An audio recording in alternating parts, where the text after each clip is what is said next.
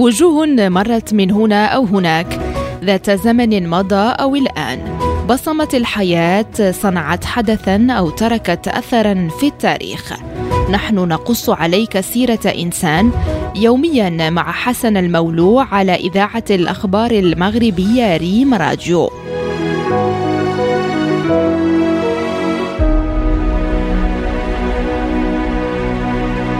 الشبح الأسود الذي كان يرعب كل حراس المرمى.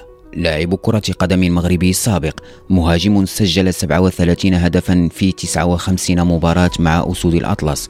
لقبته الجماهير الكروية آنذاك بفكاك لحيل أو مارادونا الصحراء. سيداتي سادتي آنساتي نحن نقص عليكم اليوم سيرة اللاعب المغربي السابق صلاح الدين بصير. ولد صلاح الدين بصير بمدينة الدار البيضاء في الخامس من شتنبر من العام 1972 بالحي الشهير درب غلف.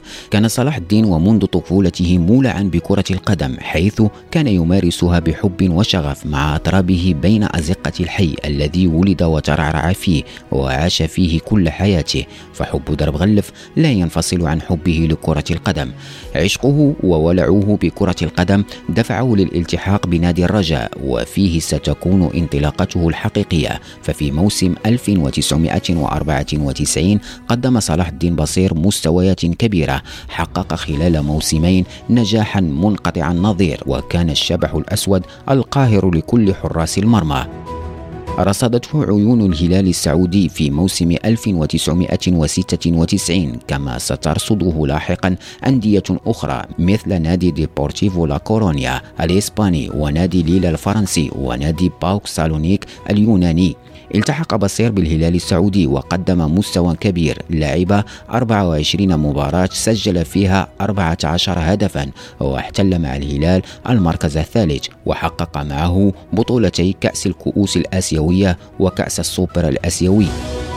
مع بداية الموسم 1997 1998 استدعاه مدرب ديبورتيفو لا كورونيا خوسي مانويل كورال ليلتحق بالفريق. حينها جاور اللاعبين المغربيين مصطفى حجي ونور الدين النيبت ووقع لمدة أربع سنوات مع الفريق. لعب في موسمه الأول 21 مباراة وسجل فيها خمسة أهداف وهو معدل جيد بالنسبة للاعب جديد على الليغا.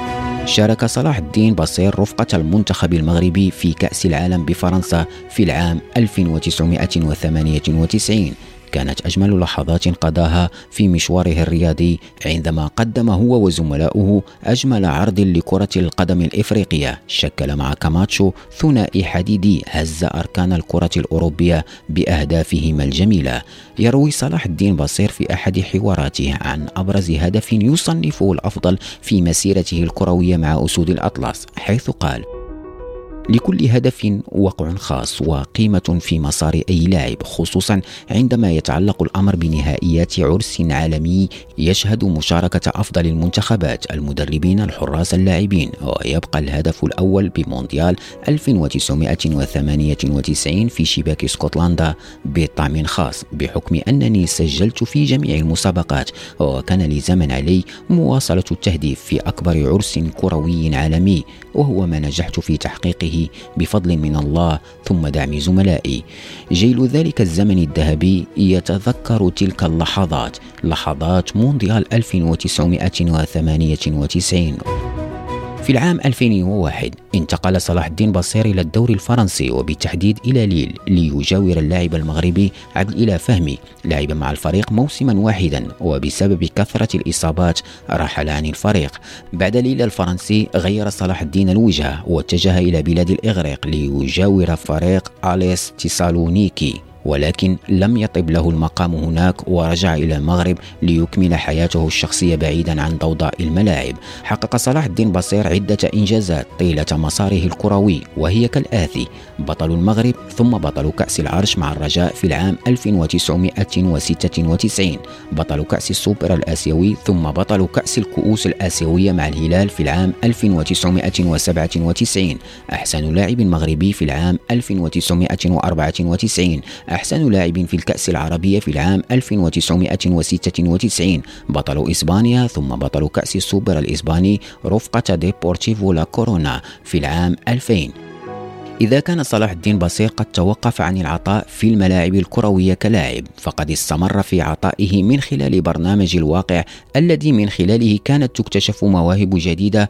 في كرة القدم. فبعد نجاح الدورتين الأولى والثانية من قافلة القدم الذهبي التحق النجم بصير بالطاقم التقني للدورة الثالثة وهو الشيء الذي أضاف رونقا وجمالا على البرنامج. مسيرة حافلة بالعطاء للنجم الأسطوري صلاح الدين بصير. لم تتوقف مسيرته بل لا زالت سائرة مستمرة وإلى يومنا هذا.